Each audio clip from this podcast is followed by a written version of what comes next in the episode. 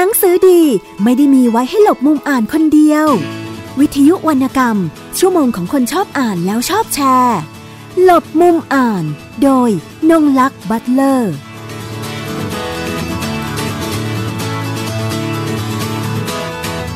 สวัสดีค่ะ คุณผู้ฟังทุกท่าน วันนี้นะคะ ก็กลับมาพบกับดิฉันค่ะ นงลักษณ์บัตเลอร์กับรายการหลบมุมอ่านของวิทยุไทย PBS ค่ะ คุณผู้ฟังทุกท่านนะคะ สามารถติดตามรับฟังรายการต่างๆ ของวิทยุไทย PBS ได้ทาง www.thaipbsradio.com นะคะ แล้วก็อีกหนึ่งช่องทางค่ะ ก็คือการดาวน์โหลดแอปพลิเคชันค่ะไทย PBS รับฟังได้ทั้งระบบ iOS แล้วก็ระบบ Android นะคะ วันนี้รายการหลบมุมอ่านของเรานะคะ จะพาคุณผู้ฟังไปทำความรู้จักกับสำนักพิมพ์เล็ก ๆ แห่งหนึ่งนะคะ ซึ่งผลิตผลงาน แปลหลายเล่มของทางประเทศญี่ปุ่นนะคะ ซึ่งเป็นจะมีงานในรูปแบบเนื้อหาอย่างไรบ้างเนี่ย เดี๋ยวเราจะเราจะคุยกันนะคะ ในรายการของเราวันนี้นะคะ เพื่อให้เอ่อก็นับว่าสำนักพิมพ์นี้ก็เป็นอีกหนึ่งสำนักพิมพ์นะคะ เล็กๆที่เป็นสะพานเชื่อมให้เราเห็นวัฒนธรรมบางอย่างของญี่ปุ่นนะคะ รวมถึงผู้ที่ก่อตั้งสำนักพิมพ์เองนะคะ ก็มีประสบการณ์ นะคะในการไปศึกษาต่อที่ประเทศญี่ปุ่น แล้วก็ได้นำหนังสือดีๆ หลายเล่มของที่นั่นนะคะมามาแนะนำให้เราอ่านกันผ่านทางช่องทางของการแปลหนังสือนะคะ วันนี้นะคะดิฉันอยู่กับคุณอลีนเฉลิมชัยกิจนะคะ ถ้าใครคุ้นกับนามสกุลนี้ก็คงจะทราบดีว่าเป็นนามสกุลของผู้ที่ก่อตั้งสำนักพิมพ์สุขภาพใจนะคะ ซึ่งทำหนังสือ แนวเอ่อธรรมะหนังสือของท่านพุทธทาสพิขุออกมาจำนวนหลายเล่มด้วยกันนะนะคะ อันนี้เดี๋ยวเรียนชี้แจงคุณผู้ฟังนิดนึงนะคะพอดีเราเอ่อคุณอลีนต้องเดินทางไปประเทศญี่ปุ่นนะคะเราก็เลยต้องขอนัดสัมภาษณ์ข้างนอกนะคะ อาจจะมีเสียงจากข้างนอกเข้ามาบ้างนะคะ แต่ว่ารับรองว่าคงไม่เสียงดังเกินไปจนรบกวนการรับฟังของคุณผู้ฟังอะนะคะค่ะ ตอนนี้คุณอลีนเฉลิมชัยกิจนะคะ ผู้ก่อตั้งสำนักพิมพ์ไดฟุกุนะคะค่ะ เดี๋ยวขอเรียกเป็นสำนักพิมพ์ไปแล้วกันเนาะไม่อยากค่ะเรียกเป็นว่าบริษัทค่ะใช่นะคะค่ะค่ะก็เอ่อเดี๋ยวเราคุยกับคุณอลีนเลย สวัสดีเลยนะคะคุณอลีนค่ะ สวัสดีค่ะค่ะนะคะวันนี้ทางรายการของเราเอ่อต้องขอบคุณคุณอรินเป็นอย่างยิ่งนะคะ ที่ได้ให้เกียรติเรามายินดีในการพูดคุยแลกเปลี่ยนกันนะคะเพราะว่าค่ะตัวดิฉันเองก็เล็งเห็นว่าสำนักพิมพ์เล็กๆในเมืองไทยของเรานะคะ หลายเจ้าก็มีศักยภาพในการที่จะทำงานของตัวเองออกมา ในการที่จะเป็นสะพาน ในเรื่องของการอ่านการเขียนอะไรต่างๆอย่างนี้ด้วยเป็นแรงบันดาลใจให้กับผู้อ่านได้ด้วย แล้วก็โดยสำนักพิมพ์ของคุณอรินเองไดฟุกุเนี่ยนะคะที่คุณอรินเป็นผู้ก่อตั้งขึ้นมาเนี่ยเราอยากจะให้เล่าก่อนแล้วกันว่า จากที่ช่วยทางครอบครัวกับสุขภาพใจอยู่แล้วทำไมเอออยู่มาวันหนึ่งแล้วคุณได้ยินถึงเออเดี๋ยวฉันอยากจะมีสำนักพิมพ์ของตัวเองนะค่ะเพราะอย่างที่เราทราบกันตอนนี้สำนักพิมพ์อิสระก็มีค่อนข้างจำนวนมากค่ะแล้วก็แม้แต่การ จัดพิมพ์หนังสือเอง ตอนนี้นักเขียนหลายท่านก็ไม่ได้จำเป็นต้องพึ่งพาสำนักพิมพ์แล้ว เป็นการจัดพิมพ์เอง print by order self publish นะคะได้อันเนี้ยให้คุณอลีนเล่าว่า เข้ามาสู่เอ่อความเสี่ยงความเสี่ยงของธุรกิจสิ่งพิมพ์ ตอนนี้ได้อย่างไรเพราะอย่างที่เราทราบเนาะหลายคนก็เริ่มกังวลมากขึ้นอ่าทั้ง Sunset การมา Business เอ่อของอ่าดิจิทัลของอะไรด้วย แต่ค่ะให้เราจุดเริ่มต้นมาก่อนแล้วกันค่ะ สำนักพิมพ์สุขภาพใจคุณพ่อก่อตั้ง แล้วก็ทำหนังสือท่านพุทธทาสมา 30 กว่าปีใช่ไหมคะระยะหลังที่โซเชียลเน็ตเวิร์กเข้ามามีบทบาททำให้คนเปลี่ยนรสนิยม อ่านหนังสือน้อยลงชื่นชอบอักษรน้อยลง ชอบภาพ ชอบอินโฟกราฟิก ชอบอ่านอะไรสั้นๆ ก็ทำให้สำนักพิมพ์ต้องปรับตัว คราวนี้ปรับตัวต้องให้รวดเร็วเนี่ย เราก็ต้องไปซื้อลิขสิทธิ์ เพราะว่าถ้าผลิตเองเราต้องใช้เวลาค่อยๆเอ่อฟูมฟักนักเขียน ค่อยๆหา เครือข่ายนักเขียนนักวาด เราก็ทำไปพร้อมกับการซื้อลิขสิทธิ์เพราะฉะนั้นเราก็ซื้อลิขสิทธิ์มาก่อนมาทำผลงานช่วงแรก 2 ปีแรกของไดฟุกุก็เลยมีหนังสือแปลเนี่ย 25 เล่ม แล้วก็หนังสือที่ผลิตเอง 2 เล่มที่คนไทยเขียน ค่ะ เราก็อยากจะสืบสารปรัชญาเดิมของคุณพ่อ ซึ่งเราก็เชื่อว่าเป็นสิ่งที่ยั่งยืนนะคะ คือผลิตของดีที่ดีต่อจิตใจดีต่อชีวิตของทุกๆคน เราคิดว่ายังไงเป็นสื่อมวลชนเนี่ยสำนักพิมพ์ก็เป็นสื่อมวลชน ต้องนำเสนอเป็นเป็นผู้นำสังคมอะค่ะเราต้องเป็น opinion leader ถ้าเราไปตามกระแสสังคม อย่างเช่นกระแสการ บริโภคมากเกินไป แล้วทำให้ทุกเนี่ยมันก็จะทำให้สุดท้ายแล้วสำนักพิมพ์ก็อยู่ไม่ได้ เพราะว่าถ้ามองภาพใหญ่ร้อยปีอย่างเงี้ยอย่างสำนักพิมพ์ญี่ปุ่นที่เข้มแข็งอยู่มาเป็นร้อยปี เราก็เห็นตัวอย่าง เพราะฉะนั้นเรารู้ว่าสิ่งที่ยั่งยืนจริง ๆ ก็คือสิ่งที่ดีกับชีวิตอย่าง ที่เราเลือกมาเป็นซีรีส์ธรรมะที่น่ารักที่สุดในโลกก็จะเป็นซีรีส์เจ้าอูชิตกะทำเป็นรู้กับบุตะ ตอนนี้ก็ออกมาเจ็ดเล่มนะคะ แล้วก็ธรรมะแบบย่อยง่ายแบบ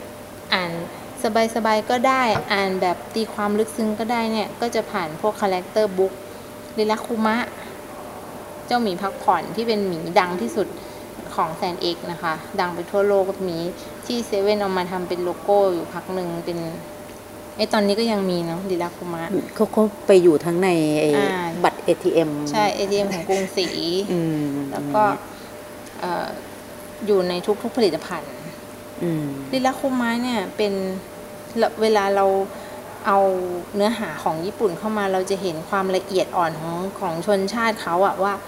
มันมีทางมันเป็นนวัตกรรมทางเนื้อหา คือมันเป็นความละเอียดอ่อนเล็กๆ ที่คิดไม่ถึง เราก็เลยรู้สึกว่าโอ้อ่านลิลาคุมะครั้งแรกเมื่อตอนที่ไปเรียนอยู่ที่ญี่ปุ่นได้ทุนรัฐบาลไปเรียน เราทึ่งว่าทำไมคำสั้นๆ กับภาพแค่ไม่กี่เส้นง่าย ๆ เนี่ย ถึงได้โดนใจแบบตกใจระทึกใจชอบใจอมยิ้มลึกๆอะไรอย่างเงี้ยคือมันเป็นความสนุกแบบที่เราหาไม่ได้ในเมืองไทยเท่าไหร่ เพราะว่าถ้าเป็นแบบไทยเนี่ยอย่างสมมุติถ้าเราเทียบกับ การ์ตูนทั่วไปถ้าถ้าหัวเราะก็คือหัวเราะแบบเต็มที่เลยอะไรเงี้ย อันนี้มันจะเป็นอมยิ้มแต่ว่ามีความลึกอย่างเช่นสมมติมีภาพหนึ่งลิลาคุมะอยู่กับเจ้านกสีเหลืองที่คอยเป็นผู้คุมกฎ เจ้านกสีเหลืองจะเป็นตัวแทนความเครียดความวินัยในชีวิตลิลาคุมะหมีพักผ่อนจะเป็นตัวแทนเหมือนการพักผ่อนกินกินนอนนอน จริง ๆ ก็คือชีวิตเรานี่แหละต้องมีทั้งสองอย่างเนี่ยตัวนี้ก็จะมา balance กัน อย่างยกตัวอย่างอะไรเดีย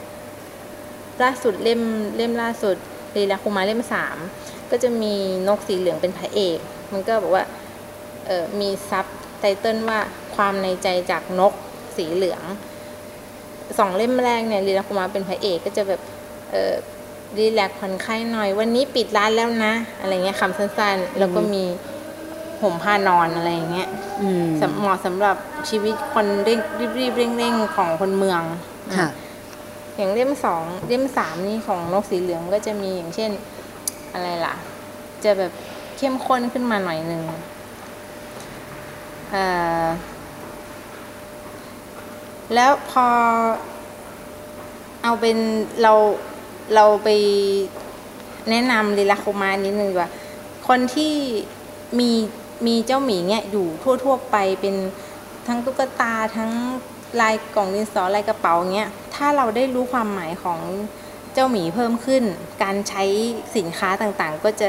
มีความหมายเพิ่มขึ้นใช่ไหมคะอือฮึมีรีแลกซ์เพิ่มขึ้นมีอืมปรัชญาชีวิตว่าเออวันนี้ต้องรู้จักพัก แต่ก็พอถึงเวลาที่จะต้องฮึดสู้ขึ้นมาก็ต้องสู้ไม่ถอยเหมือนกันนะอะไรอย่างเงี้ยอืมเรื่องราวก็คือสาวสาวออฟฟิศคนหนึ่งชื่อคารุซังอะ รู้สึกว่า ก็มีแต่เรื่องราวเดิมๆในชีวิตแบบเหมือนสาวออฟฟิศทั่วๆไปน่าเบื่ออย่างเงี้ยอืมมาวันหนึ่งกลับมาที่อพาร์ตเมนต์พบหมีดิดาคุมะมาใส่อยู่ มาอาศัยอยู่ห้องเดียวกันเรียบร้อยเลยถึงจะดูเอื่อยเฉอยไม่ค่อยทำอะไรแถมก่อเรื่อง แต่ก็คอยเป็นกำลังใจให้คารุซังอะไรเงี้ยอืมควรควรชวนให้ผ่อนคลายค่ะนะคะอย่างที่คุณนรินทร์บอกว่า โหถ้าเราผลิตเองเราต้องมาบ่มเพาะนักเขียนอ่าต้องเป็นพี่เลี้ยงเป็นหลายต้องหลายดูแลปีในหลาย ๆ ปีนะคะค่ะจะเสียเวลามาก ทีนี้เอิ่มจริงอยู่ในในในในใช้ตรงนี้เวลาแล้วค่ะไม่ทราบว่าอย่างตัวต้นทุนอย่างเงี้ยคุณไปซื้อลิขสิทธิ์เขามาแปลใครก็ทราบว่าโอ้งานของญี่ปุ่นนี่ลิขสิทธิ์ไม่ถูกเลยนะค่ะเออกับการที่แต่เฮ้ยด้เราวยไปควาส่มองที่เราพิคนไทยมาสักคนที่มีแววแล้วทำงานร่วมกันอันไหน มันแตกต่างกัน ถ้าเราลงทุนสูงกับญี่ปุ่น แต่ถ้าเราเลือกที่เป็นยอดนิยม อย่างเช่นอืมริราคุมะมาเมกุมะ หรือซูมิโกะเนี่ยที่ยอดนิยมของเขาอะคนไทยรู้จักเอ่อตัวการ์ตูนเหล่านี้อยู่แล้ว มันก็จะขายง่ายมันไม่ต้องแนะนำมากค่ะอืมแต่ถ้าสมมุติเราจะสร้างสมมติว่าแคตตากรีเดียวกันเนี่ย เราจะสร้าง character คนไทยขึ้นมา เราต้อง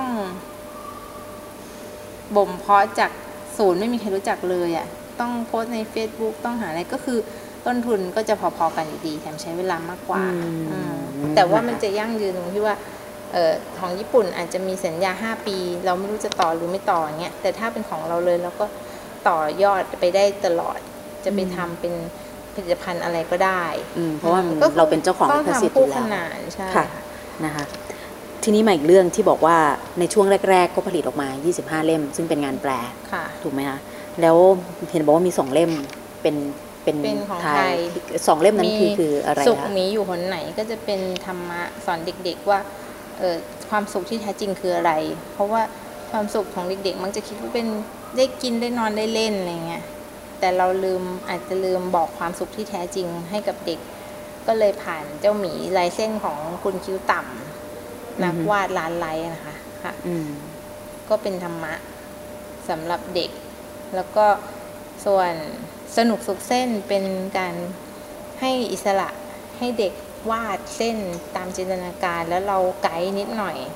แล้วก็มีคู่มือผู้ปกครองอยู่ข้างหลังว่าสมองซีขวาที่เราต้องเทรนเรื่องการศิลปะความคิดสร้างสรรค์เนี่ยสำคัญยังไงคือสนุกสุขเส้น ก็ได้แรงดลใจมาจากญี่ปุ่นด้วย แล้วก็หนังสือแบบนี้ในเมืองไทยก็มีอยู่แล้ว อย่างเช่นมีปลาตัวฉลามตัวใหญ่กับมีปลาตัวเล็ก อยู่บนหน้านั้น แล้วก็ให้เขียนว่าทำยังไงถึงจะช่วยปลาตัวเล็กได้นะ คราวนี้เด็กก็จะคิดแล้วว่า เขาจะไปเอาอุปกรณ์อะไรไป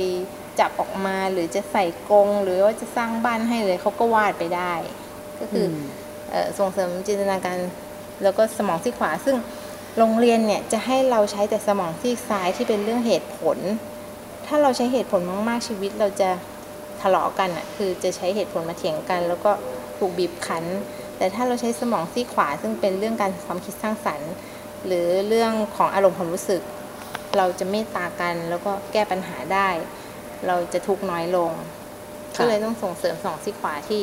โรงเรียนส่งเสริมยังไม่เท่าสมองซีกซ้าย อืมก็เลยผ่านจากงานงานที่เราใช่ค่ะได้นำมาแปลนี้ด้วยนะก็คะนายแพทย์ประเสริฐผลิตผลการพิมพ์ที่เป็นนักจิตวิทยาเด็กที่มีชื่อเสียงมากก็เล่มได้ดูเล่มนี้แล้วก็บอกว่าน่าจะให้ มีในทุกโรงเรียนอนุบาลดีกว่าให้เด็กมาท่องกอไก่ขอไข่ค่ะค่ะเพราะเด็กต้องให้เขาอิสระอืมที่จะคิดค่ะเอ่อเมื่อสักครู่เป็นสองคุณเล่มคุณอลีนก็ได้ได้เล่าให้คุณผู้ฟังได้รับทราบว่า เออ เคยได้รับทุนของรัฐบาลไปศึกษาต่อที่ประเทศญี่ปุ่นค่ะนะคะในในตอนที่ช่วงที่ไปศึกษาต่อก็ได้อ่านพวกหนังสือพวกอย่างนี้การ์ตูนอะไรต่าง ๆ แล้วได้อ่านแนวอื่นของของญี่ปุ่นบ้างหรือเปล่าคะอย่าง คือดิฉันก็ชอบอ่านวรรณกรรมเนาะก็อยากจะถามว่าเอออย่างแนวเรื่องสั้นวรรณกรรมพวกอย่างนี้คุณอรินได้อ่านบ้างไหมหรือว่าจะอ่านเราเป็อ่านนจากรีความวิวสนใจไม่ค่อยได้ส่วนอ่านตัวเป็นเล่มๆนะคะอืมแต่ก็ทราบว่าความแล้วก็อ่านหนังสือแปลของญี่ปุ่นมากกว่า เพราะว่าเราก็ยังภาษาไม่ได้ถึงขั้นจะอ่านวรรณกรรมแบบสนุกอ่าก็ ถ้าเป็นวรรณกรรมอืม คิดว่าสืบสวนสอบสวนของเขาอะเป็นเป็นหมวดที่เด่น เพราะว่าหนังสือของถ้าเทียบว่าถ้าเราจะเอาหนังสือของวรรณกรรมของญี่ปุ่นเข้ามาแปลเนี่ยหมวดนี้จะเป็นหมวดแรกที่น่าจะทำเพราะว่าหานักเขียนที่เขียนหมวดสืบสวนสอบสวนยาก แล้วก็ทำไมถึงยาก เพราะว่า การจะเขียนสืบสวนสอบสวนให้สนุกอะต้องรู้เรื่องนั้นลึกมากๆ แล้วคนญี่ปุ่นเขาจะถนัดเรื่องการรู้ลึก อย่างเช่น สมมติว่าเขาจะเขียนถึงคนหนึ่งที่มีอาชีพผลิตช็อกสมมติอะเขาก็จะต้องไปลงพื้นที่ไปไปหาโรงงานช็อกอะไรเขียนให้ให้เป็นเรื่องราวว่า ถ้าสมมติฆาตกรรมมันจะต้องเกิดในโรงงานเนี้ยเขาจะต้องรู้เลยว่าจะต้องเกิดเหตุการณ์อะไรขึ้นเพื่อที่จะหลอกตำรวจหรืออะไรเงี้ย ราะฉะนั้นสืบสวนสอบสวนเนี่ยมันอ่านแล้วมันจะรับสมองอืมแล้วก็ต้องจะได้รายละเอียดของชีวิตได้รายละเอียดของการทำงานอะไรเงี้ย อืม ส่วนร้านหนังสือทั่วไปของญี่ปุ่นเราจะเห็นความต่างจากร้านหนังสือไทยมากเพราะว่าเขาไม่ไม่มีการ ไม่มีการที่สำนักพิมพ์จะเป็นสำนักพิมพ์และร้านหนังสือทำให้ร้านหนังสือเนี่ย ถ้าใครจะเป็นร้านหนังสือก็เป็นร้านหนังสืออย่างเดียวทำให้หนังสือเขาหลากหลายมาก อืแต่ถ้าอย่างของไทยเนี่ยที่ร้านหนังสือก็เป็นสำนักพิมพ์ด้วย เพราะฉะนั้นยังไงร้านหนังสือก็ต้องวางหนังสือของตัวเอง หรือว่าหมวดที่ขายดีเป็นหลักอย่างเงี้ยอืมแต่เราก็เข้าใจว่าเราอยู่ในระบบเศรษฐกิจแบบเนี้ยมันก็ต้อง พอร้านหนังสือเข้าเป็น บริษัทมหาชนน่ะอืมการจะทำธุรกิจในเป็นมหาชน ก็ต้อง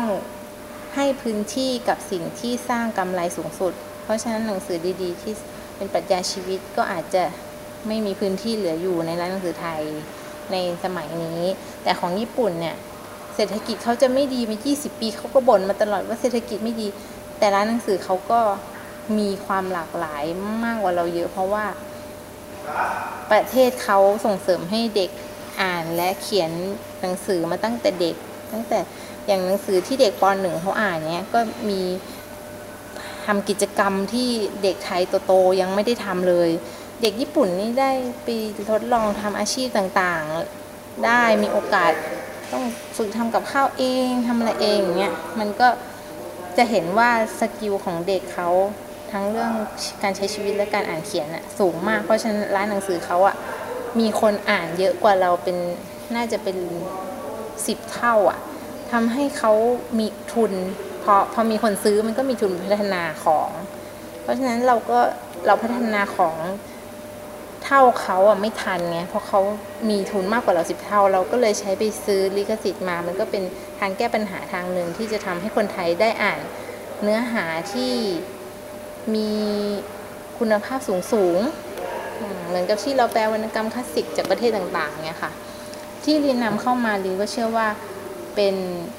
เนื้อหาที่เป็นนวัตกรรมถ้าเทียบกับในตลาดไทยเนี่ย ก็คือเรานำนวัตกรรมเข้ามาอืมอืมอย่างเช่นลายเส้นไม่กี่เส้นของเขาในซีรีส์เจ้าอุชิตกะทำเป็นรู้เนี่ย แต่สะท้อนปรัชญาชีวิตหรือว่าสะท้อนให้เราฉุกคิด ได้เยอะแยะไปหมดในช่องสี่ช่องอืมหน้าละสี่ช่องอย่างเงี้ยอืม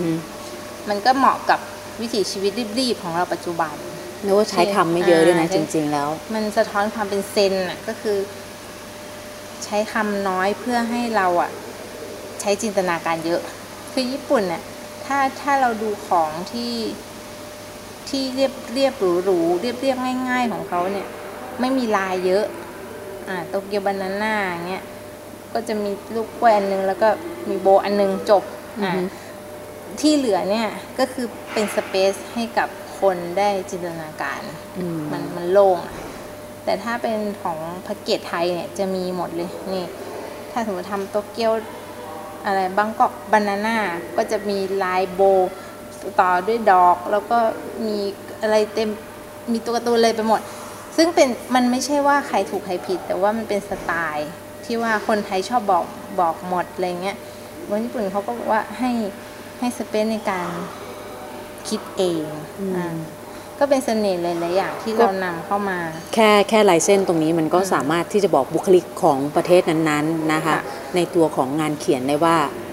คาแรคเตอร์าของแต่เราเป็นอย่างไร แต่ความง่ายของลายเส้นกับความสั้นของคำเนี่ย ไม่ได้คิดง่าย ยิ่งอะไรที่ลึกๆ แล้วต้องอธิบายในแค่สี่ช่องแล้วก็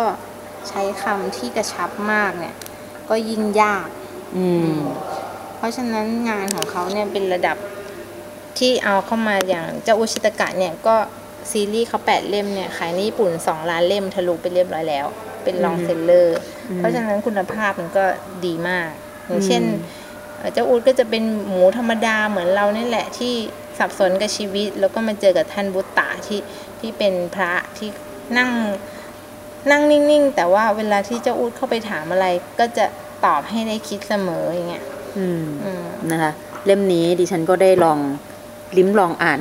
เมื่อช่วงที่ออกมาแรกๆประมาณ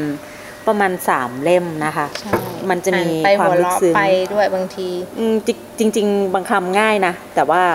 เราเราอ่านแล้วรู้สึกว่ามันมันโดนใจเรานะคะ มันก็จะสะกิดใจเราแบบให้เราเหไปมือนคิดกับต่อ ถ้าเราใช้ชีวิตไปเรื่อย ๆ เราก็จะรู้สึกว่าชีวิตเราโอเค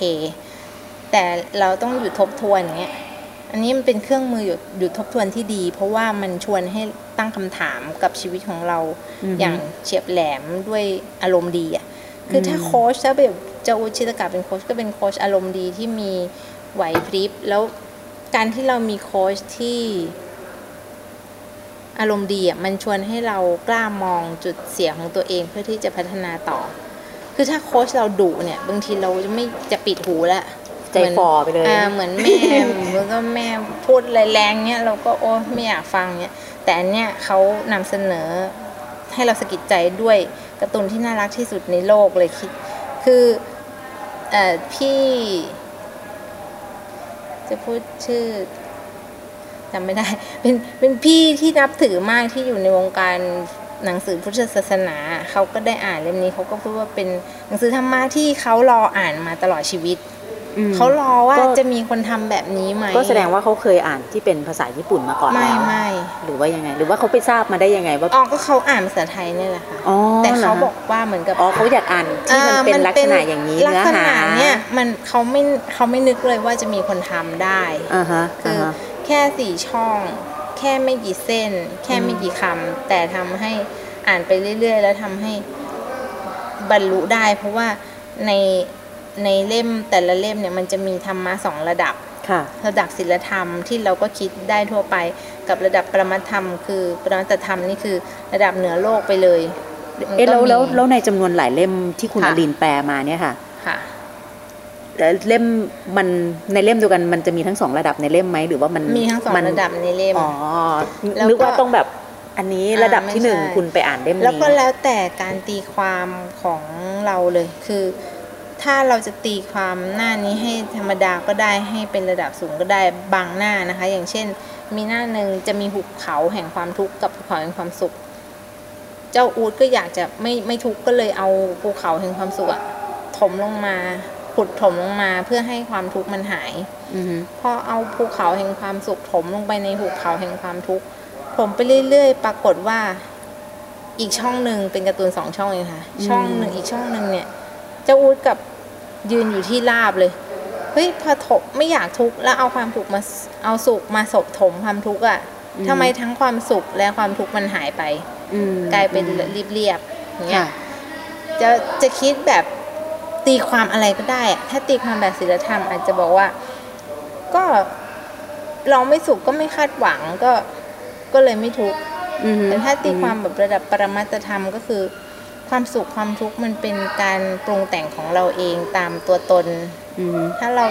ปรุงแต่งขึ้นมามันก็จะยิ่ง มันก็ถ้ามีสุขมันก็ต้องมีทุกข์เพราะมันเป็นสองขั้วดูอลิซึมอย่างเงี้ยอือฮึเพราะฉะนั้นก็ต้องไม่ไม่ไปยึด มีสุขได้แต่ห้ามยึด มันก็จะไม่มีทุกข์เพราะว่าเราไม่ผิดหวังอะไรออืย่างเงี้ยมนะคะ ก็มีหลายแบบอันนี้คือตัวอย่างหนึ่งหน้าเท่านั้นเองทั้งทั้งที่มันมีเยอะมากแล้วการรีวิวหนังสือนี่มันยากเพราะว่า ความลึกซึ้งของหนังสือมันอธิบายออกมาเป็นคำพูดยากมากเราต้อง แล้วมันก็เป็นเรื่องเฉพาะบุคคลใช่ด้วยในแล้วการที่จะตีความตีความออกมานะคะใช่จริง ๆ แล้วนะคะ เพราะมันว่ามีเสน่ห์มากนะคะดิฉันก็กำลังอย่างคลิกดูอาจารย์ที่ไอ้เป็นเจ้าหมูนี่อยู่นะคะ ตอนนี้อาจารย์ที่เป็นเออเคยมีอาจารย์ที่เป็นผอโรงเรียนอะมาซื้อทั้งเซตอย่างเงี้ยแล้วลินก็เลยถามว่าทำไมท่านก็บอกว่าอยากให้ห้องสมุดโรงเรียนมี เพราะว่าอ่านแล้วมันดีมากอะไรเงี้ยอืม คือคนที่จะเข้าถึงมันน้อย แต่ถ้าคนที่เข้าถึงแล้วอะจะแบบรอคอยว่าเล่มต่อไปจะออกเมื่อไหร่เงี้ยเอ๊ะค่ะดิฉันไม่แน่ใจว่าใช่เล่มนี้หรือเปล่าที่คุณก่อนหน้าที่คุณจะพิมพ์คุณรู้สึกเป็นกังวลหน่อยเพราะว่าอ่าพระใช่เขาต้องมาใช่เป็นใช่ใช่เป็นเป็นหมูอะไรอย่างเงี้ยใช่ไหมคะใช่อืมก็จะมีนเสียงว่า เออ จะเหมาะสมเหรอเพราะว่าท่านบุตตะที่เป็นพระในเล่มเนี่ย เป็นหมู อะไรอย่างเงี้ยอืมนะคะก็อาจารย์ประมวลเพ่งจันทร์ที่เขียนเดินสู่อิสรภาพของเราเราก็เป็นอาจารย์ที่เรานับถือในในแง่ของการปฏิบัติได้จริง แล้วก็ทฤษฎีแน่นปึกลินก็เลยไปถามอาจารย์ประมวลว่า มีปัญหาไหมพระเป็นหมูอะไรเงี้ยมอาจารย์ก็บอกว่าไม่มีปัญหา เพราะว่าจริง ๆ พระพุทธเจ้าก็เคยเสวยชาติเป็นสัตว์มากมายอืมแล้วการที่เขาวาดอย่างเงี้ยเขาไม่ได้พยายามที่จะลบหลู่เจตนาเขาคือสื่อธรรมะ เพราะฉะนั้นการถือสื่อธรรมะที่ได้ผลดี ถึงแม้จะใช้น้องหมูน่ารัก ก็ไม่มีปัญหา อืม อันนี้คุณคุณพิมพ์ทั้งเซตเขาเลยใช่ไหมคะใช่ที่เขาค่ะมีอยู่แล้วแปดเล่มนะคะแปดเล่มเล่มเล่มนะคะสุดท้ายจะออกปลายปีนี้ค่ะ อ๋อ นี่ยังไม่ครบเรานะคะชะลอนิดนึงเพราะว่าคนอ่านเรายังเขาไม่ค่อยเขาต้องไปมีย่อยฐานนะนะเออ คืออมเราต้องสร้างฐานเพื่อให้เขามา มาซื้อให้เพียงพอที่เราจะไปลงทุนเล่มต่อไปก็เลยต้องรอนิดนึงไม่หรอกเราต้องจริง ๆ เราก็ต้องให้เขาไปทำความเข้าใจ แล้วต้องเฝ้ารอเล่มสุดท้ายยังยังความต่อเนื่องเล่มสุดของท้ายมันมันนี่มีเรื่องความต่อเนื่องของเนื้อหาไหมหรือว่าไม่จำไม่เป็นไม่จำเป็นอ่านเล่มไหนก็อ่าได้โอคเพราะว่าผู้เขียนก็เขียนมาใช้เวลาประมาณสิบปีเงี้ยคือเขียนลงคนเขียนนี่อายุประมาณเท่าไหร่คะห้าสิบ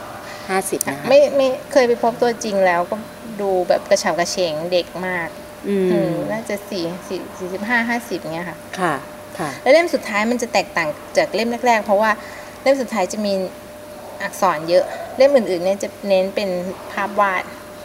เล่มสุดท้ายจะเป็นภาพวาดสักเจ็ดสิบเออสักสามสิบเปอร์เซ็นแล้วก็เจ็ดสิบเปอร์เซ็นเป็นตัวอักษร เพราะฉะนั้นจะเข้มข้นขึ้นนะเหรอไม่ไม่ทราบไปเข้ได้มถามข้นทางคนเขียนเจ้าว่าของทำผไมลงาใช่นไหมคะไหมคะว่าทำไมเขาถึงเล่มสุดท้ายแล้วต้องมี ตัวเนื้อเท่าที่หาอ่านค่อนคำข้างเยอะนำแบบจำตอนนี้เลือนลางนิดนึง อาจจะเป็นเพราะว่าอยากจะสรุปสิ่งลึกๆที่สำคัญอะออกมาอืมคือยังไงภาพอะมันก็สรุปสิ่งสำคัญออกมาได้ไม่เหมือนกับตัวอักษร ถ้าเป็นเรื่องของทางจิตวิญญาณอืมอืมเขาก็อาจจะแต่เขาจะใส่มารควบวามไปเล่มสุดท้ายอ่แต่เขาใส่ความตลกไว้ได้เก่งมากค่ะ ความสนุกความเอ่อ สร้างสรรค์อะไรใหม่ ๆ ที่เราไม่คิดว่าเอ้ยโลกนี้มีคนเขียนแบบนี้ด้วยเหรออย่างเงี้ยค่ะเอาไว้เยอะมากค่ะ อืมนะคะ อันนี้ก็อย่างที่คุณอรีนได้บอกเรานะคะว่าการการนำเสนอเนื้อหาของทางไดฟุกุตอนนี้มันก็เหมือนเป็นการนำนวัตกรรมด้านด้านเนื้อหาเข้ามาให้ผู้อ่านคนไทยได้รับทราบด้วยนะคะ แล้วมันก็จะมีมีอีกสองสามหมวดอ่อที่เราหมวดทำไหนที่ไดหมฟุวดกุจิตทำอยู่วิตอนทนี้ยาก็ได้รับการตอบรับดีมากนะคะเราใช้คอมิกเอเซก็คือเป็นเอ่อการ์ตูนความรู้การ์ตูนที่เหมือนกับสะท้อนเรื่องจริงของคนแต่งอะไรอย่างเงี้ยเขาก็จะเรียก comic essay อย่างเล่มจิตวิทยาเบื้องต้นเนี่ยแค่รู้จิตวิทยาเบื้องต้นก็เข้าใจความมหัศจรรย์ของใจคนเนี่ยค่ะ เราจะเห็นแบบใจเราใจเขาทั้งที่มองเหมือนกันแต่ทำไมมันต่างกันขนาดนี้เลยเหรออะไรเงี้ยก็จะทำให้เรารู้ว่าทำไมจิตใจเราถึงพาเราไปแบบนี้อืมแล้วเราจะรู้ทันจิตใจเราแล้วว่าเราจะช่วยแก้ปัญหาตัวเองยังไงได้บ้าง อืมอ่านสนุกเป็นการ์ตูนแล้วก็มีความรู้เป็นหอันน้านี้ๆอันนี้ก็สยังเป็นแปลจากญี่ปุ่นหรือใช่เปล่าค่ะ จากจิตนักจิตวิทยาที่มีประสบการณ์อืมอืมอืมแล้วก็มีหมวดสุขภาพก็เป็นกินให้รู้รู้แล้วกินให้ได้อย่างนี้หุ่นดีแน่นอนค่ะอ่ากินกินให้ได้แบบเนี้ยหุ่นดีแน่นอน จะเป็นอาจารย์ที่อยู่ในสถาบันสุขภาพเนี่ยเขาก็ตั้งเขาตั้งชื่อเก๋นะ ชื่อว่าโรงงานโรงงานความงามอ่าอาจารย์คนนี้ก็ทำให้คนญี่ปุ่นลดน้ำหนักได้สำเร็จไปแล้ว4,000คน อืม โดยตัวเขาเองก็มีเทคนิคแบบทดลองกับตัวเองเลยว่า กินอะไรแล้วเขาก็สมมุติว่าเขาอยากรู้ว่ากินช็อกโกแลตแล้วตรงไหนอ้วนเขาก็จะกินช็อกโกแลตเข้าไปเยอะๆแล้วเขาก็วัดทั้งตัวเลย แล้วเขาก็จะรู้ว่ากินช็อกโกแลตแล้วตรงไหนอ้วน กินอืมของทอดแล้วตรงไหนอ้วน กินข้าวแล้วตรงไหนอ้วนเงี้ย แล้วเขาก็จะมีบอกว่าทำยังไงให้เอ่อการขับถ่ายหรือว่าเอ่อการกินเนี่ย มันนำไปสู่สุขภาพที่ดีค่ะดิฉันสนใจอีกเล่มหนึ่งคือคือตอนนี้พอดีกำลังดูอ๋อหน้าจออยู่ด้วยเลี้ยงก็คือลูกให้ฉลาดเลี้ยงลูกให้ฉลาดด้วยด้วยกระดาษกระดาษแผ่นเดียวแผ่นเดียวเนี่ยนะคะอันนี้ก็สุเป็ดนงไงยอดเค่ะเป็นหนังสือที่จะทำให้การความสัมพันธ์ของคนในครอบครัวดีขึ้นอ่า วาดได้ในหนึ่งนาทีก็คือคนที่คิดว่าวาดรูปไม่ได้เนี่ยวาดสามเหลี่ยมวงกลมสี่เหลี่ยมได้ก็วาดได้ละ ใช้กระดาษสื่อสารกับเด็กเนี่ยจะได้ผล คือจะลดการประทะด้วยคือแม่เนี่ยจะเบื่อที่จะต้องบ่นกับลูกบ่นเรื่องเดิมบ่นพูดไปซ้ำซากบุลูกก็เบื่อจะฟังแม่บ่นใช่ไหมถ้าเราสื่อสารด้วยกระดาษเขามีวิธีสื่อสารหลายอย่าง เช่นจะให้ลูก กลับมาจากโรงเรียนแล้ววางรองเท้าไว้ตรงเนี้ยก็แค่ขีดเส้นลงเป็นรอยรองเท้าไว้อะเขาก็จะวางตรงนั้นได้เนี่ยช่วยเขาเพราะว่าเด็กบางเด็กเล็กบางคนยังอ่านไม่ออกใช่ไหมคะก็ภาพพวกนี้จะจะช่วยให้เขามีวิถีชีวิตที่ราบรื่น แล้วก็เขายังแนะนำเรื่องการสื่อสารความรักความผูกพันความอบอุ่นในครอบครัวด้วย อย่างเช่น ตื่นเช้ามาก่อนจะไปทำงานคุณแม่ก็จะเขียนว่า อันขนมชิ้นนี้ มาจากที่นี่ให้ลูกเป็นกำลังใจให้ลูกทำนี่นี่อะไรอย่างเงี้ยคือการสื่อสารมันจะเพิ่มขึ้นแล้วการสื่อสารด้วยกระดาษมันลึกซึ้งเพราะว่ามันจะคิดได้นาน ก่อนที่จะเขียนลงไปอ่าแล้วลูกเนี่ยก็จะเก็บเอาไปอ่านได้หลายรอบด้วย ถ้าแม่บอกรักด้วยคำพูดก็ก็ดีก็ดีก็เพิ่มด้วยกระดาษลงไปเนี่ย ก็จะยิ่งเด็กก็จะมั่นใจมากขึ้น อ่าแล้วแถมยังโอ้ได้ประโยชน์มหาศาล คือทั้ง IQ ทั้ง EQ เนี่ยส่งเสริมด้วยการใช้กระดาษสื่อสารได้หมด อืม คือฟังจากที่คุณอลีนเล่าแล้วอะนะคะ หนังสือทุกเล่มเนี่ย มันมันเป็นวัฒนธรรมแบบญี่ปุ่น ญี่ปุ่นใช่ทีนี้ไม่ทราบว่าอันนี้อยากทราบส่วนตัวนะ เพราะค่ะเออบางทีการคนไทยการจะตอบรับเก็ตเนี่ยไหมใช่ไหมคนไทยจะเข้าใจมากน้อยแค่ไหนหรือว่า เอ๊ะเขา ได้เอานำไปใช้จริงมากแค่ไหนอย่างอย่างเล่มเนี้ยเนี่ยน่าสนใจแหละ แต่มันจะก็มีมันอาจจะคุณแม่เข้าที่รีได้วิวกับมาบางครอบครัวที่เขาใส่ใจในเรื่องเล็กๆ น้อยๆเหล่านี้ใช่ด้วยหรือเปล่าใช่ใช่อันนั้นด้วยใช่ไหมคะใช่ค่ะอืมก็ครอบครอบครัวที่ละเอียดอ่อนก็จะเก็ตหนังสือเหล่านี้ง่าย แต่ครอบครัวที่ไม่ได้ยังไม่เคยแบบดูเรื่องรายละเอียดในชีวิตการเขียนการสื่อสารอะไรเงี้ยก็จะเข้าใจเล่มนี้ได้ไม่ยาก เพราะว่าเขา ตัวคุณตัวคนเขียนเนี่ยเขาใช้ประสบการณ์ที่เขาเจอปัญหากับลูกตัวเองจริงอืมๆแล้วก็ไม่ใช่ปัญหายาก เขาค่ะก็เอาปัญหาที่เจอบ่อยๆ แล้วง่าย ๆ แล้วแก้ได้เนี่ยมาเขียนอืมแล้วก็ตัวเขาเป็นคนไม่ชอบวาดรูปค่ะเขาก็ยังวาดสำเร็จเลย เพราะฉะนั้นคนที่ไม่วาดอะไรเลยเนี่ย ก็จะลองลองดูยังเขียนได้อืมสำเร็จอืมนะคะเขาก็การันตีมาว่า บอกอะไรลูกก็เข้าใจทั้งสนุกทั้งได้ผล อือืมมนะคะอันนี้ก็ต้องลองดูว่าท่านผู้ปกครองท่านไหนที่มีโอกาสได้อ่านเล่มนี้นะคะแล้วอืมอาจจะเอาบางบางส่วนบางตอนไปใช้ในชีวิตประจำวันได้ ส่วนอย่างที่เราทราบกันดีว่า แต่ละครอบครัวมันก็ไม่เหมือนกันนะคะใช่ในการปลูกฝังหรือว่า บางครอบครัวก็อาจจะไม่ได้เลี้ยงลูกด้วยกระดาษแผ่นเดียวแต่อาจจะมีวิธีการเรียนรู้ร่วมกันเป็นแบบอื่นก็ได้ใช่อันนี้อันนี้เราไม่ได้มองแค่เรื่องกระบวนการอ่านการเขียนอย่างเดียวเท่านั้นนะครับใช่ใช่ยังมีวิธีการเรียนรู้ชีวิตในอีกหลากหลายรูปแบบ แล้วมันมีอีกเล่มที่เป็นเอออันนี้น่ารักดีนะคะสส่วนมิสมิโกะกวนซูมิเพื่อนโกะติดมุมค่ะค่ะนะคะชีวิตเล็ก ๆ ทั้ง 11 ตัวที่ขาดความอบอุ่นขาดขาดความมั่นใจเนี่ยมันรวมกันที่มุม แล้วทุกคนก็อยากอยู่ที่มุม ก็เลยทำไมต้องอยู่ที่มุมต้องเพราะว่าเรียมังนแอตัวบขึ้ใช่นไหมไปหรือว่ายังไง คือมันอบอุ่นไงคือคือถ้าถ้าข้างหลังมันเป็นการซุกถ้าเราอยู่ตรงกลางเนี่ย เราไม่ค่ะรู้ว่าศัตรูเข้ามาทางไหนถูกไหมข้างหลังเราก็ต้องพะวงข้างหน้าก็ต้องพะวงเงี้ยหาสักมุมอยู่ดีกว่าเอ่อถ้าอยู่ติดมุมข้างหลังก็ไม่มีอะไรเข้ามาโจมตีเราแน่นอนอือฮึมองข้างหน้าอืมอย่างเดียวพออ่าก็เป็นอืมความอบอุ่น มันก็เหมือนนิสัยคนญี่ปุ่นน่ะที่มันสะท้อนนิสัยคนญี่ปุ่นที่ถ้าสมมติว่ามีห้องโล่งๆอะ แล้วปล่อยคนญี่ปุ่นเข้าไปหนึ่งคน เขาจะเป็นไปนั่งที่มุม เขาจะไม่นั่งกลางห้องอืมอืมเพราะว่าเป็นลักษณะทางชนชาติที่เป็นวัฒนธรรมมาตั้งแต่ยาวนานอะ คือเขาจะไม่อยากเด่น เขาจะอยากอยู่ในวัฒนธรรมกลุ่มทำตัวให้เอ่อเข้ากับเข้ากับสิ่งที่กลุ่มทำอะ เพราะฉะนั้นค่ะความสามัคคีเขาเลยชัดเจนอืมถ้าพูดถึงซูมิโกะเนี่ย จะมีจะเป็น character ที่ดังที่สุดที่ขายดีที่สุดในไดฟุกุเลย เพราะว่า แต่ละตัวมันกลมๆแล้วมันตลกอืมอย่างมีตัวละครที่เป็น อันนี้คำเยอะไหมคะคุณอลินคำน้อยมากอ่าฮะค่ะ ก็จะใช้ภาพก็คือช่วยกระตุ้นสมองซีกขวาของเด็กได้ดีของผู้ใหญ่ด้วย อันนี้คือเดี๋ยวพอพอคุณคนพูดอ่านคุณพูดอย่างเงี้ย คือตอนคุณค่ะเลือกนี่คุณคุณคิดไว้ก่อนหรือเปล่าว่าเออคุณต้องงานกลุ่มเด็กอายุเท่าไหร่ที่จะต้องอ่านของไดฟูกุเนี่ยค่ะ อย่างคือตัวตอนแรกซูมิเราโกะอย่างเงี้ยค่ะเราคิดง่าย ๆ เลยเราคิดแค่ว่า อยากได้หนังสือที่คนไทยยังไม่เคยอ่าน แล้วก็ที่คนไทยส่วนใหญ่รู้จักก็คือลีลาคุมะอืมอืมอันนั้นก่อนใช่ไหมคะใช่แล้วพอเราเราไปสนใจลีลาคุมะปุ๊บเราก็ดูว่าสำนักพิมพ์ที่พิมพ์ลีลาคุมะเขาพิมพ์อะไร ก็จะพบว่าเขาพิมพ์มามิโกมะซูมิโกะเอ่อคาปิบาระอีวาเคนอะไรเงี้ยเราก็เอามาหมดเป็นซีรีส์เพราะว่าอื มมันคือ character ที่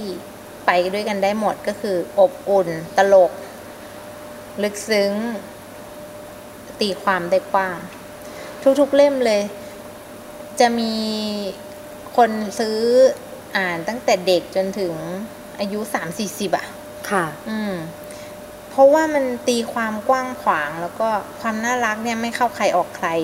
ความน่ารักเนี่ยทุกทุกเพศทุกวัยชอบหมดอืม ผู้ชายก็ซื้ออ่ามันเหมือนกับว่าคนไทย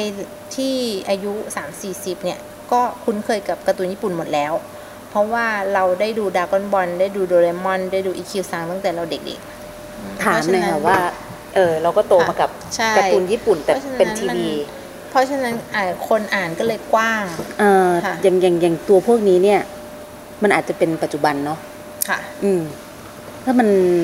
อยากให้คุณอลินลองลองเทียบดูว่าถ้าเทียบกับพวกคนนั้นบ้างละอดีตอาใช่ไหมราเล่บ้างละมันโดเป็นราเอมอนบ้างละอะไรพวกเนี้ยค่ะ มันเป็นคนละได้เห็นมันแวอ๋อมันคนละแนวอยู่แล้วใช่อืมถ้าอืมเอ่อแนวเนี้ยเขาเรียกว่าอิยาชิเคคือเป็น เป็นหนังต้องอสืธิอบายแนวแนวคำเฉช่วพาะยแนวช่วยให้สบายใจอ๋อ เป็นแนวที่เป็นเหมาะกับเทอราปีได้ไหมคะสังคมญี่ปุ่นใช่เป็นเป็นหนังสือที่สำหรับเยียวยาจิตใจอะเพราะว่าอืมคนสังคมญี่ปุ่นเนี่ยเครียดมากเราเรารู้ว่าเขาทำงานเป๊ะแค่ไหนอืมเขาเครียดแค่ไหน หลุดแค่แบบเซนเดียวนี่คือแบบไม่ได้อย่างเงี้ยค่ะ เราทำงานกับเขาเรารู้เลย เพราะว่าสีนี่เพี้ยนนิดเดียวไม่ให้พิมพ์ ต้องส่งไปให้ดูเอ่ออาร์ตผิดนิดนึงลลืมลบเส้นหนึ่งหรือว่า หรือว่าลืมขีดไปเส้นหนึ่งเขาจะตีกลับมาให้แม้เรากระทั่งหมดแบบตัวเล็กๆ ที่คุณใช่คิดว่าใช่ไม่ควรจะแปลก็ไม่ต้องแปลก็ได้เขาเขาก็ก็ตีกลับใช่ไหมคะใช่เขาก็นะบคะอกว่าที่เก็บให้หมดนะคะเป็นเป็นรายละเอียดในการทำงานนะคะเขาก็เลยเครียดมากแล้ว ไอ้หนังสือคลายเครียดพวกเนี้ยก็เลยเป็นเหมือนกับอีกหมวดหนึ่งสำหรับเขาได้เลยเป็นหนังสือเยียวยาจิตใจผ่อนคอ๋อลายค่ะเป็นอิยาชิเค แต่ถ้าอืมเป็นโดราเอมอนโคนันสแลมดังดากอนบอลเงี้ยสมัยที่เราเด็กๆดังมากอะก็จะเป็นการ์ตูนคลาสสิก คุณโตมากับพวกนั้นไหมตอนเด็ก ใช่เลย จะเป็นการ์ตูนคลาสสิกอืมที่สมัยนี้เด็กก็ยังดูได้อยู่ค่ะเพราะว่าอ๋อการผลิตของเขาเนี่ยมันเป็นอุตสาหกรรมการ์ตูน เพราะฉะนั้น ทั้งลายเส้นทั้ง production ทั้งเนื้อเรื่องทั้งพล็อตเรื่องทั้ง marketing เนี่ย มันครบ มันเป็นอุตสาหกรรมใหญ่ที่รัฐบาลเขาส่งเสริม มันก็เลยเทียบไม่ได้กับการ์ตูนที่บ้านเราผลิตหรือว่าแม้แต่ประเทศฝรั่งผลิตเนี่ยก็ยังสู้ญี่ปุ่นไม่ได้ เพราะว่าของเขานี่ทีมครบเซตแล้วก็ครบเครื่องอะที่จะทำให้เราตื่นเต้นเราใจได้ประโยชน์กับชีวิต เราจะสังเกตได้ว่าการ์ตูนญี่ปุ่นเนี่ย จะแบ่งชัดว่าตัวไหนดีตัวไหนไม่ดีค่ะอ่าเด็กก็จะรู้เลยว่าตัวนี้ร้ายตัวนี้ไม่ดีอะไรเงี้ยตัวนี้เป็นคนดี แต่ถ้าเป็นหนังสือผู้ใหญ่เนี่ย มันจะเริ่มเป็นทุกตัวละครจะเริ่มเป็นสีเทาละไม่มีใครที่ดีดีล้วนดีร้อยเปอร์เซ็นเลวล้วนอย่างเงี้ยไม่มี คือชีวิตจริงมัน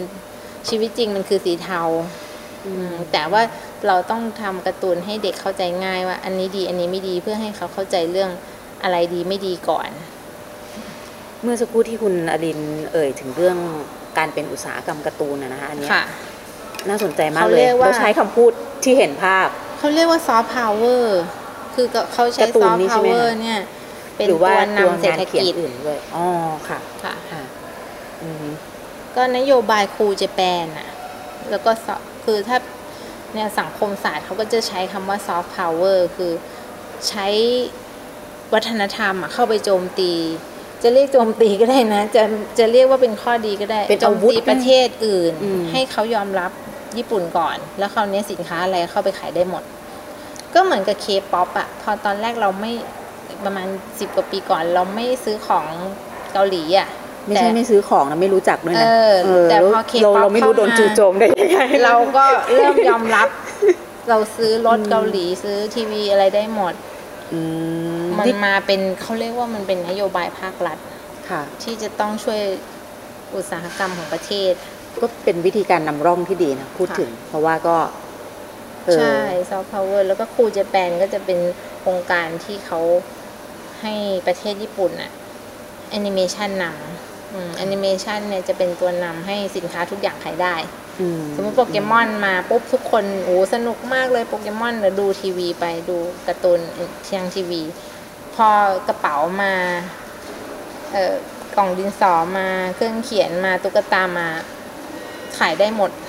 อืมอืมอันนี้เป็นวิธีการ marketing ของเขาจริงลอง ให้ให้ลองเปรียบเทียบอะนะคะค่ะมันก็เอออดเปรียบเทียบได้อย่างของเราเองเนี่ยตัวไหนที่พอจะเป็น soft power ได้ในมุมมองคุณอลีน ถ้ามองเอาเป็นจุดเรื่องอุตสาหกรรมการ์ตูน หรือพวกงานเขียนพวกอะไรอย่างเงี้ยค่ะโอ้โหมันถ้าถ้าไปเผยแพร่วัฒนธรรมไทยให้เมืองนอกยอมรับเพื่อที่จะให้สินค้าไทยเข้าไปอะ มันไม่น่ามีนะคะอืมเนาะเรายังไม่เห็นอะ ใครดีอะมี character ไทยที่เมืองนอกกรีจะพูดถึงกรดงานอย่างงานคือขคางแรคเตอร์ณไทยที่ดังที่สุดเนี่ยก็คือปังปอนใช่ไหมค่ะ อะไรหนูหินอินเตอร์อืมอะไรเดียถ้าไม่ใช่ค่ายบรรลือสารเอ่ของอถ้าขขอองงคิ้วต่ำเองก็ค่อนข้างจะสร้างปรากฏการณ์อ่าแต่ก็ยังไม่ถึงต่างประเทศไหมอืมอืมคุณอีกท่านรู้สึกจะเป็นคุณคุณโตโต้ อ่าตัวค่ะตัวหัวแตงโมค่ะ ใช่อ๋อใช่แล้วก็ที่ไปขายดิบดีที่ญี่ปุ่นก็จะเป็นมะม่วงจังของใครของคุณวิสวิสุทธิ์พรหมนิมิตรอืมอืม ก็เป็นอีกท่านหนึ่งที่อ่า นะคะทางสายอะการ์ตู อันนี้ถือเป็นซอฟต์พาวเวอร์ได้หนึ่งตัว อืม ที่นึกออกนะคะ อืมอืมก็จะรู้จักมะม่วงคนญี่ปุ่นจะรู้จักมะม่วงจัง อืมฮึอืมฮึแรก แล้วก็ ไม่เราคือจะไม่ใช่ว่าคนไทยไม่เก่งนะ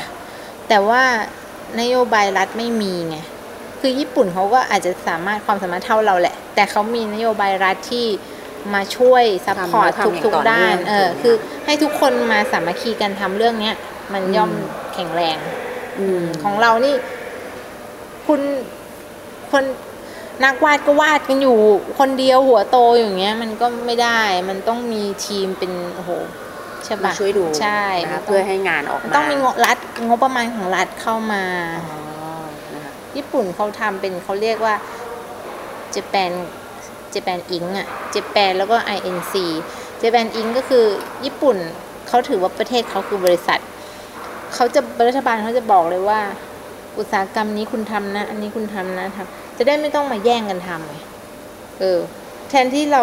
ของของคนไทยใครอยากทำใครใครค้าค้าค้าใช่ไหมใครใครค้ามาค้าเป็นการต่อสู้โดดเดี่ยวของตัวเองไป ตัวเองทำก็โดดเดี่ยวอยู่แล้วจริงๆต้องมาแข่งกันเองคนไทยมีแพชชั่นนะคะใช่ที่จะทำอะไรอย่างเงี้ยยังต้องมาแต่แข่งขาดกันการเองส่งอีกเสริมสนับสนุนใช่อย่างอุตสาหกรรมเนี้ยถ้าอุตสาหกรรมรถแบบพาร์ทรถยนต์ต้องมาแข่งกันเองตัดราคากันเองเนี้ยเราก็สูญเสียคนเก่งๆไปแทนที่ สองคนสองบริษัทเนี้ยจะได้ทำคนละอย่างที่ไม่ต้องมาตัดราคาหรือแข่งกันเอง อันนี้คือสิ่งที่ญี่ปุ่นทำสำเร็จคือเขาไม่ต้องมาให้ใครมาแข่งกันหรือตัดราคากันเอง เขาทุกคนก็จะมีรู้หน้าที่ว่าฉันจะต้องทำไปทางนี้ มันไม่เสียพลังงานไงอาจจะเอ่อพัฒนาไหว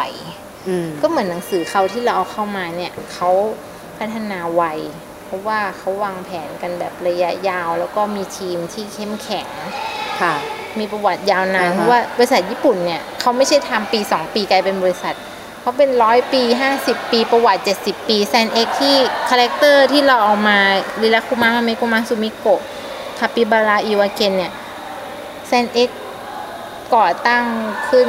87 ปีก่อน เพราะฉะนั้นมันไม่ธรรมดาค่ะอืม wisdom หรือว่าภูมิปัญญาในการสร้าง character เขาอะไม่ธรรมดาอยู่แล้ว แล้วก็ เขามามามาทำ character แบบจริงจังเนี่ยในปี 2002 เพราะว่าตอนนั้น 2002 ใช่ ประมาณนั้น เพราะว่าตอนนั้นทาเระปันดะออกมา แล้วเขาก็ทำ character มาตลอดแหละ แต่ว่าทาเระปันดะหรือว่าเจ้าแพนด้าย้วยอะ่ะ เคยเห็นไหมคะที่เป็นแพนด้าขาวดำแล้วก็นั่งเละๆอยู่แบบว่าผ่อนคลายมากอย่างเงี้ย ตัวนั้นน่ะถูกใจ salary man กับ OL มาก office lady อะทำไมคะหรือเพราะว่าเพราะว่านั่งทำงานมันอยู่ผ่อนคลายไง คือเหรอเขาเครียดเขาต้องการมองอะไรอืมที่ผ่อนคลายอืมอืมพอตัวนั้นออกมาเนี่ยเขาได้ยอดขายจากการขายลายเส้นตัวเนี้ยคือให้คนเอาไปแปะที่ผลิตภัณฑ์ตัวเองอะ่ะเขาเรียกขายลายเส้นลายเส้นของทะเลปันดะในปีประมาณ 2002 เนี่ย 2005 มั้งออกมา 3-4 ปีเนี่ย ค่าขายลายเส้นพุ่งสูงสุด ในประวัติศาสตร์ของลายเส้นขายลายเส้นในของญี่ปุ่นเลยก็คือ ปีเดียวได้แสนล้านเยนอืมอืมอืมไม่ใช่แค่ล้านเยนล้านเยนหนึ่งแสนครั้งอย่างเงี้ย เพราะฉะนั้นเขาก็เลยมีทุนที่จะมาพัฒนา character พัฒนาเอ่อเนื้อหาที่ที่เมื่อกี้พูดว่าในโลกนี้มีคนเขียนแบบนี้ด้วยเหรอ อืมอืมอืม ก็เลยต้องเอาเข้ามาให้คนไทยอ่าน เพราะว่ามันสุดยอดจริงเมื่อสักครู่ที่คุณนรินทร์พูดถึงว่าในการพัฒนา character เนี่ยอย่างบางอันเนี่ย character บางตัวอายุเป็น 80 ปีร้อยปีมาแล้วอย่างๆอืนี้ อืมไม่ค่ะอันนี้เป็น character ใหม่ แต่หมายความว่า San-X อะอืมบริษัทเขาผลิต character มา 87 ปีแล้วอืเริ่มปี 1932 อย่างตัว character ใหม่พอดีคุณอลีนพูดมาก็เลย เอ๊ะ แล้วเขาทำงานร่วมกับบรรณาธิการอย่างไรบ้าง ในการที่จะแบบพิจารณาว่า เออ นี่แหละ รับรองพวกมนุษย์เงินเดือนชอบ มันไปบำบัดพวกเขาได้นะอะไรอย่างเงี้ยค่ะในรายละเอียดเราก็ยังไม่เคยถามเขามากนะไปเจอญี่ปุ่นบางทีคุยแต่เรื่องลิขสิทธิ์ก็จบ แต่ว่าเท่าที่รู้โครงสร้างของการผลิต character เนี่ย ก็คือ San-X เป็นบริษัทผลิต character ขึ้นมา เขาจะวาดภาพขึ้นมาใช่ไหมคะว่าเออทาเระปันดะริลัคคุมะให้หน้าตาเป็นอย่างนี้นะ แล้วก็นิสัยเป็นอย่างนี้ออก concept แค่นี้ จากนั้นน่ะเขาก็จะให้ทุกๆคนที่อยากจะซื้อตัวนี้ไปทำอะ เอาไปพัฒนาเอง เช่นลิลอืมอย่างริลัคคุมะ ก็จะมีริลัคคุมะที่สำนักพิมพ์ชูฟุโตเซกัตสึฉะเนี่ย ผลิตเนื้อหาออกมาริลัคคุมะจะใครสำนักพิมพ์ไหนจะเอาลิลาคุมะไปผลิตอะไรก็ได้ ก็หมายถึงว่าเขาจะทำอีตัวนี้ออกมาให้ก่อนอ่าอ่าใช่ไอตัวการ์ตูนออกมาทีนี้ ซึ่งอย่างตัวสกามร์มตูตินว่าของเขาไดเนี่ยฟุกุอยากจะได้ตัวนี้อ่าอ่าได้ตัวนี้มาแล้วล่ะก็ไปซื้อตัวนี้แต่แต่งแต่เรื่องฉันเองก็จะแต่งเรื่องเองใช่ถูกไหมคะใช่ค่ะอ๋อค่ะค่ะค่ะเข้าใจแล้วแต่แต่ที่เห็นเนี่ยก็ยังไม่ได้มีหลายสำนักพิมพ์ทำนะคะหมายถึงว่าพอสำนักพิมพ์นี้ซื้อไปแล้วอะเขาก็ทำอยู่ที่เดียวอืม ยังไม่ได้มีหลายที่ทำแต่บางตัวของค่าย Sanrio ก็จะมีหลายที่ทำอะไรเงี้ยแล้วแต่ Sanrio เขามีหลายตัว Sanrio ก็จะแตกต่างจาก San-X ตรงที่ว่าบุคลิกของ San-X จะเล่นๆแล้วน่ารักสบายๆตลกกว่าอืม Sanrio เขาจะมีความคอนเซอร์ t ทีฟสูงเขาจะมีคิตตี้เอ่อ Little Twin Stars อย่างเงี้ยมันจะมันแต่แต่ไอ้ที่เล่นของเขามากก็คือไข่ขี้เกียจนะที่ออกมาล่าสุดอืมเป็นไข่ย้วยๆตัวหนึ่งอะไรเงี้ย ซึ่งสองค่ายนี้ก็มีมันก็มีเอกลักษณ์ของเขาค่ะอืมแต่ซาริโอเนี่ยไม่ขายลิขสิทธิ์ให้เมืองไทยทำไมที่ที่ทำหนังสือนะคะ ค่ะ ถ้าถ้าเดาก็คือว่าการธุรกิจหนังสือเนี่ยเป็นรายได้ต่ำมากของเขา มันจะเสียเวลามาทำทำผลิตภัณฑ์ ใช่ดีกเพราะว่าปกติเขาขายลายเส้น สมมติว่าทำตุ๊กตาเนี่ยเขาทำออกมาพันตัวอาจจะ อาจจะกำไรเท่าทำหนังสือห้าหมื่นเล่มก็ได้อะไรเงี้ย เพราะฉะนั้นการการทำหนังสือของเขาก็จะไม่ใช่ธุรกิจที่น่าสนใจอืมอืมที่เราไปขอลิขสิทธิ์แซนเอกมาได้นี่ก็เลือดตากระเด็นไปหลายหยดเลยนะคะ เพราะว่าอย่างลาคุมานี่เราเราขอลิขสิทธิ์ใช้เวลาเขาดูใจเราดูไปมา เจรจาไปมาหนึ่งปี มันไม่ใช่แบบว่าเขพิจารณาอะไรคุณนรินไม่ทร์บ้างใช่โอ้นึกว่าว่ามีมีตังค์คุณมีตังค์ไม่แล้วคุณใช่ไปซื้อเขาให้คุณเลยไม่ใช่เหรอขามันเป็นธุรกิจแบบเอ่อไมเนอร์ของเขาเขาไม่สนใจหรอก จะจะขายเราจะไม่ขายเราอะต้องแบบใช้ลูกตื้อเห็นตื้อมากๆมากๆก็อะอะอะให้ก็ได้เห็นความตั้งใจอะไรอย่างเงี้ย อืมอืม แหมสำนักพิมพ์ช่างรันทดเบื้องหลังรันทดเอ๊ะอันนี้ไม่ไม่ทราบไม่ทราบว่าคือเขาเขาใช้เวลาพิจารณาอ่าใช่นานเราต้องมี passion มีต้องมีแสดงความมีไฟ แล้วเขาก็จะพิจารณาประวัติของสำนักพิมพ์ค่ะเพราะเราบอกว่าเราทำมา 35 ปีเขาก็โอเคยื่นเรซูเม่นานมากเลยใช่นะใช่เออเพราะว่าเคยคุยกับเพื่อนสำนักพิมพ์ที่เขาเป็นทำ marketing อะไรมาก่อนเขา เหมือนเจ้าของเขาไม่เคยทำหนังสือ แล้วเขาไปขอลายเส้นขอขอลิขสิทธิ์ในสำนักพิมพ์หนึ่งอะญี่ปุ่นถามว่าคุณทำสำนักพิมพ์มานานแค่ไหนแล้วบอกเพิ่งเริ่มทำปีนี้แหละ ญี่ปุ่นตอบมาว่าไปทำอีกสามปีแล้วค่อยกลับมาคุยกัน อืมอืมเขาต้องการอึ้งให้คุณไปเลยมั่นไหมคงล่ะนะคือหมายมีว่าความเสถียรใช่มีเสถียรภาพประมานะณว่าก็ถ้าฉันจะทำอีกสามปี ฉันจะเอาอะไรขายแล้วก็ฉันมาซื้อของคุณไปขายอยู่นี่ไงอ่า ประเทศอื่นเขาพิจารณาอย่างนี้ด้วยหรือเปล่าหรือว่าไม่เฉพาะไม่เฉพาะประถ้าเทศเป็นไทยอเมริกาเขาก็ดูแบบโปรไฟล์แล้วก็ลีนก็ไม่แน่ใจนะ แต่คิดว่าอเมริกาไม่ไม่ซีเรียสเท่าญี่ปุ่นค่ะ ญี่ปุ่นเขาจะมีความใส่ใจมากกับความยาวนานอะอืมถ้าคุณทำอะไรสองเขาไม่ปีอยากสามทำอะไรปีแป๊บๆอ่า หรือว่าคุณทำมาแค่ห้าปีแล้วคุณเดี๋ยวก็เลิกอะไรเงี้ยเขาอือฮึเชื่ออย่างนั้นว่าเขาต้องการอะไรที่มันมั่นคงเป็น สิบสิบปีอะไรเงี้ยค่ะอืมอะเดี๋ยวก่อนปิดรายการ นี่ค่ะจริง ๆ ตอนแรกดิฉันว่าจะคุย 30 นาทีนะ แต่แต่พอดีว่ามันพอพอคุยแล้วมันก็มีเรื่องน่าสนใจเพิ่มมากขึ้นอย่างพอคุณอดิน เอ่ยถึงเรื่องอุตสาหกรรมการ์ตูน พวกงานพลาสติกอย่างเงี้ยใช่มันเป็นเรื่องของรัฐบาลสนับสนุนเขาด้วยใช่มันไม่ใช่เขาเติบโตมาไม่ใช่มาอย่างโดดเดี่ยวอะไรอย่างเงี้ยนะคะไม่ใช่มันก็เลยเราก็เลยต้องคุยกันไปเรื่อยๆ เอาเป็นคำถามปิดท้ายแล้วกัน มีมีเล่มไหนมั่งที่แบบเป็นการ์ตูนเทเลปีของคุณอย่างเงี้ยที่คุณแบบอู้ฉันอยากได้เอามาพิมพ์มากเลยแต่ฟูกุอยากได้เอามาพิมพ์มากเลยแต่ยังไม่ได้พิมพ์ คุณมีไปตบตีฉกชิงอะไรเขาไหมก่อนจะได้มาแต่ละเล่มอย่างเงี้ย ไม่มีเลยคือไม่มีการตบตีโฉกชิงอืมเพราะว่าไม่รู้ทำไมนะคะอาจจะเป็นโชคดีที่ยังไม่มีสำนักพิมพ์ไหนในไทยอะที่สนใจหนังสือแนวเนี้ยอืม character book อะอืม เขาก็ยังไม่ค่อยมาแย่งกันอือฮึเพราะว่าหนังสือในตลาดไทยที่ขายได้ตอนนี้มีวรรณกรรมค่ะก็ไปแย่งตบตีกันทางนั้นมากกว่าอืมเราไม่ได้ทำวรรณกรรมแปลแบบ J เขาเรียกอะไรอะ J Japanese อะไรนะ Japanese literature อย่างเงี้ยอ่าฮะเขาจะเรียก จะเรียกวรรณกรรม J-lit ก็ได้จะเรียก J-lit อืมเรียกอะไร J-pop อะไรเงี้ย ก็ไม่ได้ไม่ได้ต้องแย่งกับใคร เพราะว่าตอนนี้ไม่มีใครมาแย่ง character book กับเรา ส่วนถึงใครจะมาเข้ามาแย่งเนี่ยลินก็ไม่กังวลเลย เพราะว่าลินไม่รู้สึกว่ามันคือการแย่งอะคือถ้าคุณเอาได้คุณก็พิมพ์ไปอย่างเงี้ยอือฮึอืมอืมอืมก็รู้สึกว่ามันไม่รู้สิรู้สึกว่ามันดีด้วยซ้ำที่มีเพื่อนมาช่วยกันพิมพ์อะออ เพราะว่ามันช่วยมี support มันมีหนังสือเยอะมากไงอืมไม่เห็นต้องแย่งกันอยากจะทำอะไรก็ทำเถอะเราก็อืมแค่ทำสิ่งที่คุณไม่ได้ทำค่ะอืมมีเล่มไหนที่อยากได้เล่มอยากที่อยาได้กได้แล้วตอนนี้มันไม่ได้เนี่ย ก็คือของซานริโอซึ่งเขาไม่ขายของคุเมืองไทยก็บอกแล้วว่าเขามีไม่ให้มีเราวิธีเดียวคือเราต้องเข้าถึงเจ้าของคือตอนเนี้ยเราเราเราเจรจากับเอเย่นต์แต่เอเย่นต์เขาจะไม่แบบว่า fight อะค่ะ fight for your dream เงี้ยมันไม่ไง เพราะว่าเอเย่นต์เขางานเยอะ ถ้าอะไรที่ยากเขาก็ไม่ทำอืมเพราะว่าได้คอมมิชชั่นเท่ากันค่ะอะวิธีเดียวคือเราต้องอาจจะเท่าที่คิดนะ เราอาจจะต้องอีเมลไปที่ซานริโอทุกๆวัน หรือว่าทุกๆวันตื้อสำคัญ เออหรือเราชื่นชมผลงานคุณหรืออะไรก็ตาม ซึ่งเราก็คือชื่นชมจริงอะเราอยากได้ของซานริโอมาแปลแต่หรือเอ่อบางสำนักพิมพ์ที่ ที่ถ้าเรามีเวลาเราจะเดินเข้าไปคุยกับเขาอะแต่ว่าตอนเนี้ยคุยไม่ได้ เพราะว่ายังไม่ได้แบบบินไปญี่ปุ่นนัดอะไรเงี้ย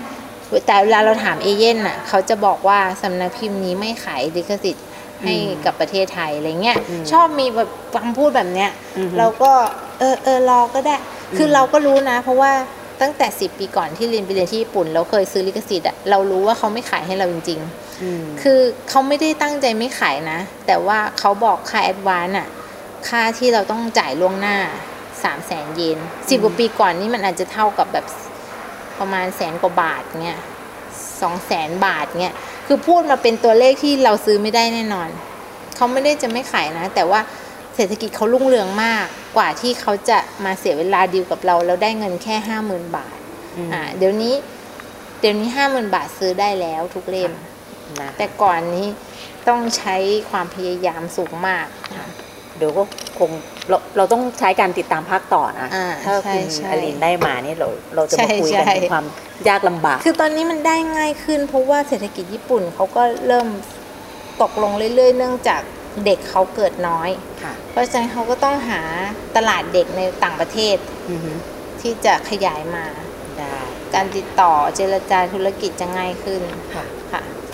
วันนี้นะคะเราก็ต้องขอบคุณคุณอลินเฉลิมชัยกิจมากเลยนะคะผู้ก่อตั้งไดฟุกุอ่านะคะสำนักพิมพ์ไดฟุกุสำนักพิมความหพ์มายไดฟุคืกุอนะคะโชคลาภอันยิ่งใหญ่นะคะก็อ่าเนี่ยอันนี้เราก็ผู้อ่านก็ได้ไดฟุกุโชคลาภไปด้วยนะคะในความเป็นปริศนาธรรมในงานการ์ตูนที่ค่ะทางของไดฟุกุเจ้าได้นำอู๊ดมาค่ะจัดพิมพ์นะคะ วันนี้ทางรายการต้องขอขอบคุณคุณ อลินนะคะ เฉลิมชัยกิจไว้นะที่นี้ด้วยนะคะ แล้วก็ขอบพระคุณผู้ฟังคุณค่ะก็ติดตามรับฟังนะคะ